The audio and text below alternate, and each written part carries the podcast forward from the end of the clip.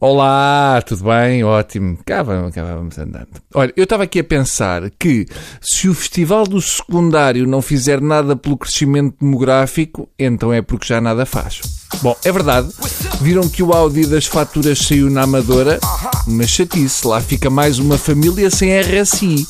Coitado, já estou a ver o Brada. Aí, é tipo, puto, estava tudo tão bem, mano. Até que saiu o Audi ao meu cota, tipo, tínhamos o RSI. Agora estamos todos a dormir no Audi. Olha lá, dá para mais o Audi ao meu cota. Tipo, a gente agradece, mas não sei o quê, puto. É assim, eu não sei qual é o coeficiente de inveja na Amadora, mas uh, se for na média do país, não vão ter vida fácil. E tenho a certeza que se o próximo Audi não sai ao Richardi, vão chover telefonemas para o Primeiro-Ministro. Por acaso, era uma boa solução para o problema da dívida. Hoje são o Bruninho, porque vocês não duram para sempre. A minha ideia era pôr as chamadas telefónicas dos banqueiros e desta malta importante num sistema de chamadas de valor acrescentado. O Passos ficava ali a engonhar na conversa, porque ele é especialista nisso, e o Richard ia pagar 800 mil euros ao minuto.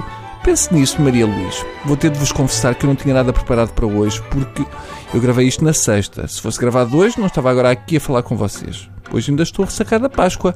A Páscoa é demasiada emoção para mim. Uma pessoa deita-se na sexta triste, convencido que Jesus Cristo faleceu, e depois no domingo acorda e aleluia que ele voltou.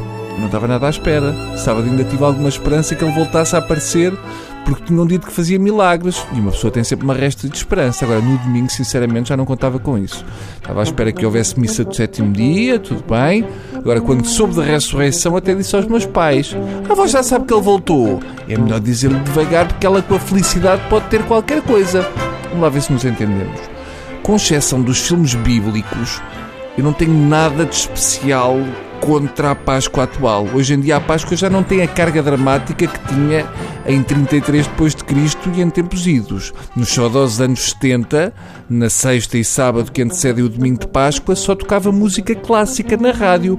Durante algum tempo muita gente julgava que tinha sido Mozart quem tinha morrido na cruz. Era uma chatice.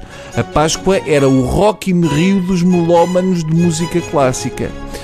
E pronto, agora vou andando porque tenho de ir esconder ovos para os miúdos. Não se esqueçam que eu gravei isto na sexta. Eu este ano vou esconder o dobro, porque o ano passado escondi tão bem que só encontraram metade. Eu próprio me perdi a esconder os ovos e tive de ligar para casa. E escondi em alguns sítios que nem tenho coragem de lá voltar.